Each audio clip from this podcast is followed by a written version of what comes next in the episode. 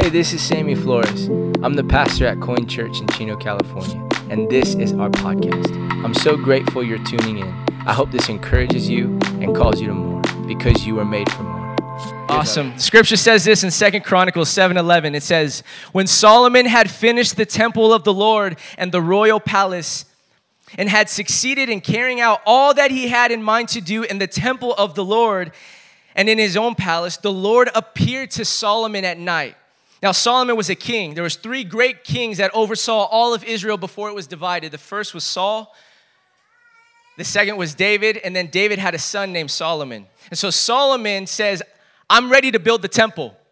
You see, his father was a, a, fighter. He, we know David, he killed Goliath, he killed men, he, he went out in battle, but he also had blood on his hands. He had sin in his life. He, he killed Bathsheba's husband, and there was some pain and brokenness in him. And in the Old Testament, God, I mean, God doesn't, he can't see sin in general.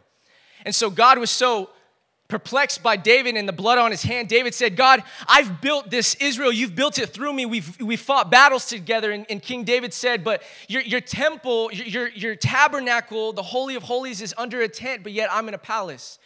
God, I want to build a temple for you, King David said. And, and God told him through the prophet, You will not build a temple, your son will.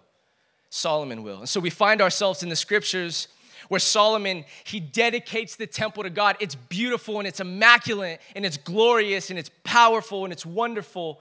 It says, Then the Lord appeared to him at night and he said, I have heard your prayer, Solomon, and I've chosen this place for myself as a temple for sacrifices.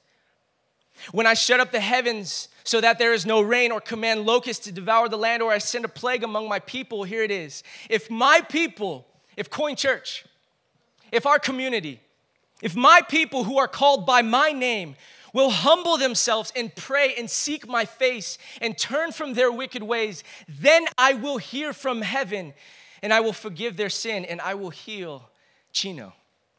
I will heal Chino Hills. I will heal Montclair and Ontario and Eastvale and all of San Bernardino County and all of Riverside County. God is saying if we would humble ourselves as we dedicate this temple, this space, this house to God, as we come in a place like this and worship Him, humble yourselves, pray, turn from your past and step forward for a future. He says, Now my eyes will be open, God says, and my ears attentive to the prayers offered in this place. I have chosen and consecrated this temple so that my name will be known forever. My eyes and my heart will always be there. The title that I want to talk to you just for a couple moments with is We Are Building Something. We're building something. Did you know that you came to a space that God is deep at work? He's building something in this space. He's building something not only collectively, but individually in our lives. There's moments in my life where I have to realize that God has called me to build something to build something powerful and beautiful, whether it just be as a father to a child, to Lenya and, and, and, children to come, whether it be to a community, whether it be waking up in the morning and knowing I, I have an agenda, I have a plan, and I have a purpose, and I know that every choice that I make leads to something, and I'm building something. But did you know that if no one were to come into this room and it was just to be me up here and just empty seats, it really wouldn't be a church. I would just be speaking to seats. But for some reason, God has brought people into this space. And it's through the power of God, the movement of God, the anointing of God. It's not because of a man or a woman, it's because of God. And God speaks to every person individually, but He also speaks to people collectively. I'll never forget, I had someone tell me when I was ready to plant a church, he said, Just know that when you go, God also has called others. They just might not know it yet. And yet we stand and we sit in this room and we celebrate a place like this. We are building something. Have you ever uh, got something, maybe as a husband or, or a wife, and you, you go, maybe you have like a, I'll never forget, you know, Kelly and I have built a lot of things when we go to like a, each house or an apartment or a studio. Sometimes it's been difficult, and other times it's been, wow, God, you're good. But in every season, you know, there's stuff to build, right? Like a little table or a desk. And I don't know if, if you're like me, but I oftentimes don't like to read the, the manual or the guideline. Have you ever done that when you take like an IKEA something and you're just building it and you're like, I don't need to read it. And then Kelly's there like, well, uh, Sammy, I don't know what you're doing. I'm like, I got it, Kelly, it's no big deal. And, and it's all not right. it doesn't work the way it was supposed to because the manual wasn't taken in consideration as a priority. And oftentimes we do that with our lives. You are building something, but the question is, what are you building? Do you have a guideline, a roadmap? Do you have the Holy Spirit leading you, guiding you into your next journey? Every day we get up, every day we are building something towards riches. Are, we, are, are you building something just for riches? Or maybe it's towards success. Or maybe it's, it's something more pure. It's having a family, de- de- desiring a family, building a family, or it's, or it's just maybe it's just getting married. Maybe in a season you're like, man, I just, I'm ready to get married. I'm ready to step forward. Maybe what you're building and your heart's building, maybe your desire is just to build a career or to start a business or to raise children. You see, the story of Solomon building the temple, what it meant then was actually really important for how we know how to look forward in the scriptures. In the Old Testament, the scripture talks about sacrifices. It was a temple. We talked about this last week, actually, and on Good Friday, that in the Old Testament, in order to get uh, atonement from God, in order to, to, to remind God and to bless God, we would, we would take our first fruits. In the Old Testament, that was the way that they had their, their, their daily lives. And so they would pick the very first fruit, the very special fruit, the, the, the juiciest fruit, and they would take it to a place of worship to God and they would sacrifice to Him. Or other times for atonement, they would, they would actually take the best goat in their, in their, their, their area, their best goat or the best sheep or the best animal, and they would take it and present it to God as a sacrifice. And God would see their sacrifice and God would, would, would understand that we were putting God first. But you see, oftentimes we think, well, why would God do that? That's so weird. That's so strange. We have to understand that it wasn't so much for us, it wasn't so much for God, it was for us. That God doesn't need our sacrifice. God doesn't need uh, to, to see what we're giving to Him continually, but I believe it's in the story of God that God instituted that in the Old Testament because He was trying to remind the people, you need me. You need to be reminded of me. And so the temple became a powerful location. And I love when I went to, to Israel, I'll never forget, I, I didn't know this as a Bible student. I remember we were in places like Galilee and there was a synagogue there. And I was like, man, that's so amazing. And, and the rabbi that was walking us through the journey, he said, and I was like, oh, is this where they worship? And he went, no, no, no, no, no, no. You don't worship in the synagogue, you worship at the temple, at Zion.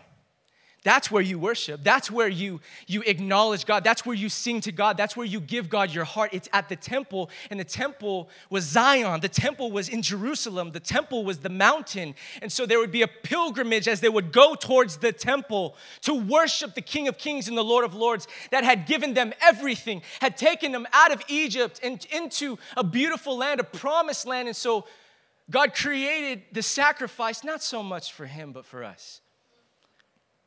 Verse 12 says, The Lord appeared at him at night and said, I've heard your prayer and I've chosen this place for myself as a temple for sacrifices. It was their first fruits, it was an animal, it was their very best to God. And then verse 14 says, If my people, Coin Church, who are called by my name, would step out in faith, would pray, would humble ourselves, would get in the journey of God. Because every church has a vision that God has given, every church is unique. And so, what's beautiful is you chose to come here for whatever reason. Someone dragged you here, a friend is here, you felt called here, maybe you just found yourself here by accident. But I don't believe there's anything, any accidents in the power and the movement of God. I believe it's always divine appointments. It's always God trying to do something in your life. And so I don't know about you, but this space has been built around sacrifice. In the Old Testament, it was something physical. Sometimes it becomes spiritual. In the Old Testament, it was an, an, animal or a lamb. It was the first fruit. It was the best. It was the way of giving finances. But now it's something shifts when Jesus came. We have to remember if we are building without God, that we actually build in vain. Did you know that?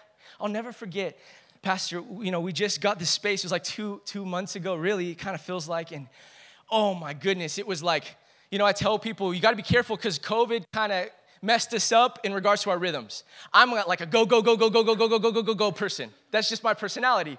And it's like all my life, I've been like on the treadmill and it's been at 10. And I'm like, man, I got this. I got this. It's just who I am. It's my gift. I'm different. Don't, don't judge me off, off you. Like, I'm just doing my thing. I'm good. I got Sabbath. I got God. I'm just, I'm running. I'm going at it. I'm doing it. And then COVID hit and it was like, to one, And I'm like, man, Kelly, like, what is going on with life? Like, I'm like laying on the floor. Like, I don't even know what to do, Kelly. Should we get on Zoom again? Like, what do we do? And I'll never forget when we got this space, and then it was hard work again. It was like the treadmill was on 10 again. But I'll never forget, I got here and it was really late at night. And it was like, uh, honestly, it was like 12, and I was going up my stairs and I was walking upstairs, and the Spirit of God stopped me. And He said, Don't you forget, don't you ever forget, unless the Lord builds the house, its builders labor in vain. It was the Spirit of God that stopped me and said, You can do all you want. You can get the ladders, you can get your friends, you can get the people of the church to help and to build and to do amazing things. And it's awesome and it feels cool and we'll post it on social media. But if I'm not in it, you labor in vain.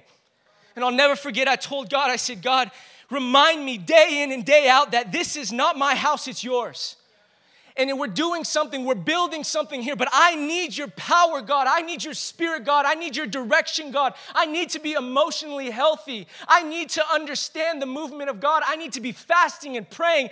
And if my people would just seek my face, humble themselves, and get on their knees and cry out to me, then, then I will hear their prayers and I'll heal their land. And so I don't know about you, but it, it doesn't have anything to do with a pastor. My dad taught me this. Don't ever look at a man. Man will fail, man will fall, man is not perfect. We look to the King of Kings and the Lord of Lords. He is the cornerstone of the church. And so, it's not just me. I want to encourage you, something my pastor has always taught me wherever you're at, you are the church.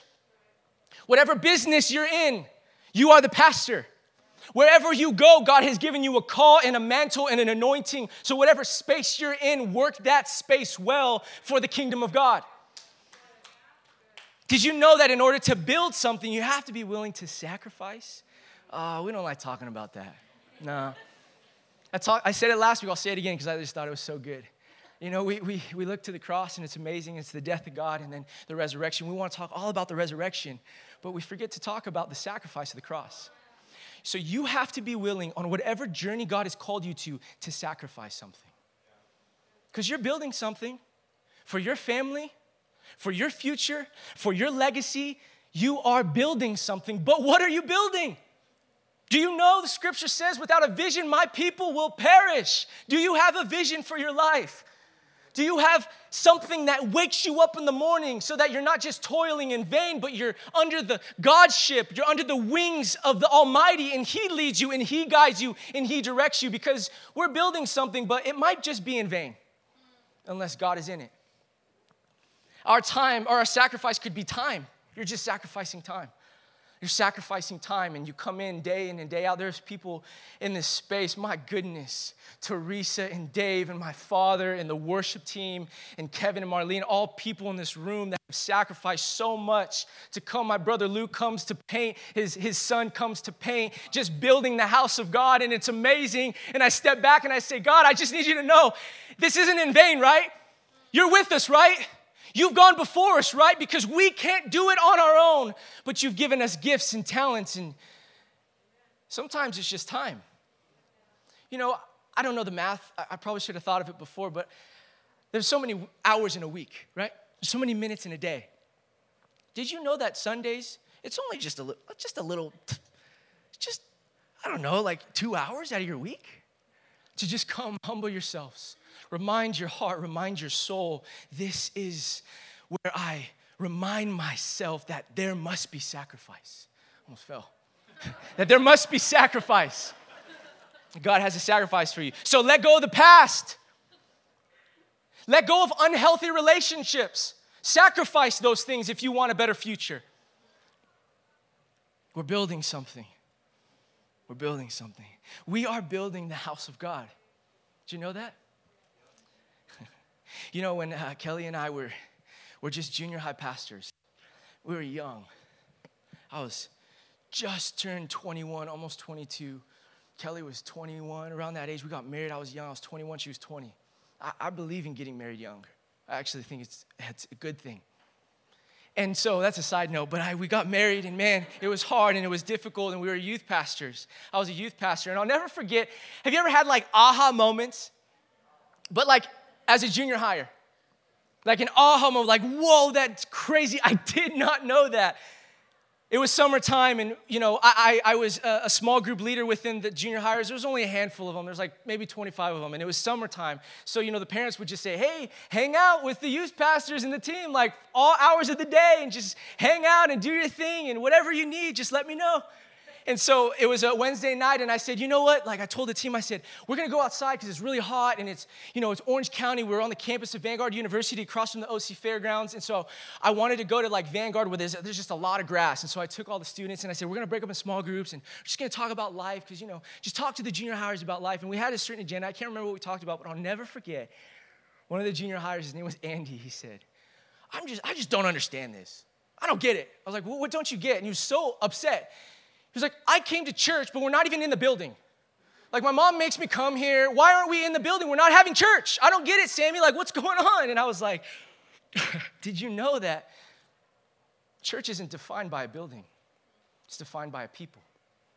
And I'll never forget, he looked, I said, Andy, we're having church right now. We are the church where two or three are gathered in his name, there he is. And so we've come together, we're talking about Jesus. We don't need to be in a building with pillars and brick and mortar. We are and encompass the house of God. We are the church. And he was just like blown away. Wow. I couldn't believe it. But you know, maybe we need to be reminded of that as we get older. That wherever you go, you embody the house of God if you were to claim yourself as an apprentice and a disciple of Jesus, wherever you go, the Spirit of God is within you. But there's something about coming to a spot, to a place where we sacrifice our heart again and again, and we remind ourselves as a community, and we remind ourselves as we look around, it's not just me, it's we, it's us, and we are building something for the future. Jesus told Peter this. He said, Peter, did you know that on this rock, and theologians will argue back and forth, he's, he says, You know, on this rock, on this cornerstone, I will build my church.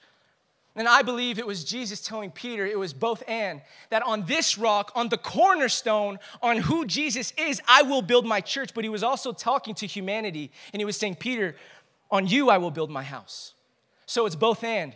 You know, there's no plan B with God. We are God's only plan A. He built humanity.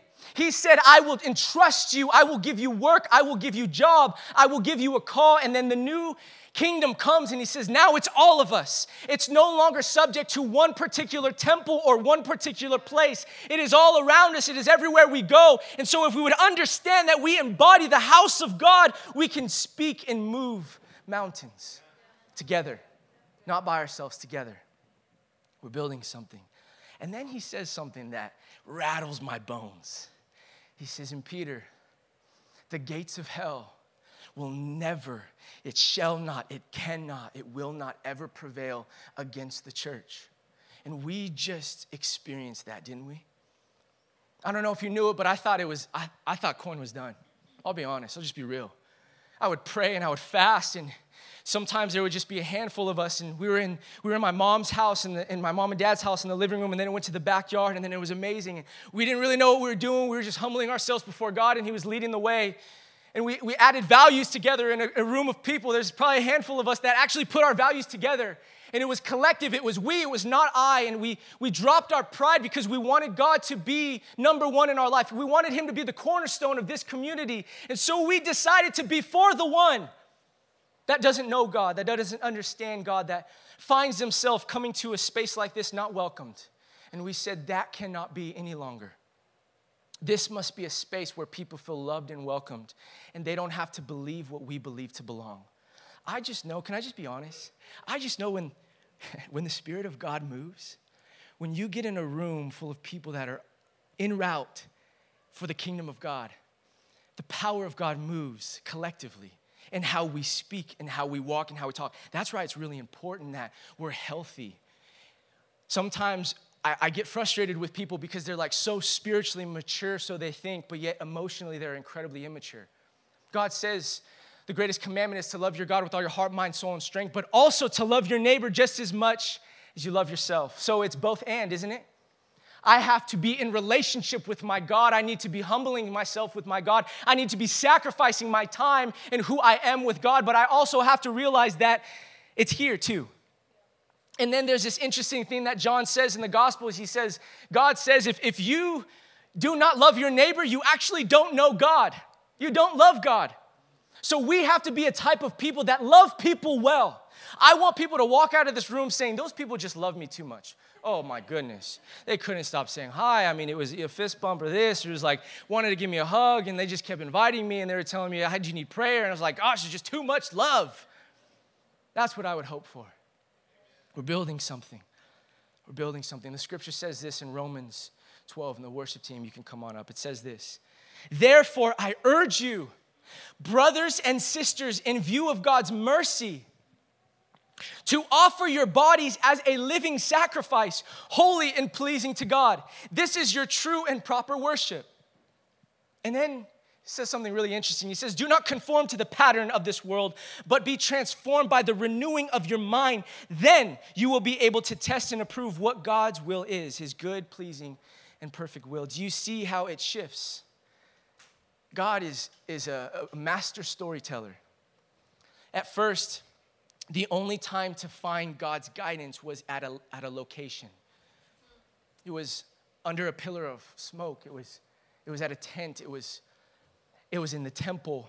And then Jesus dies on the cross, and the scripture says that the veil was torn in the temple of the Holy of Holies, of getting in contact with God, of speaking with God, of being in route and understanding that He speaks to us. And then, Acts 2, the power and the movement of God, God said, I am going to pour out something that you would never experience or imagine before.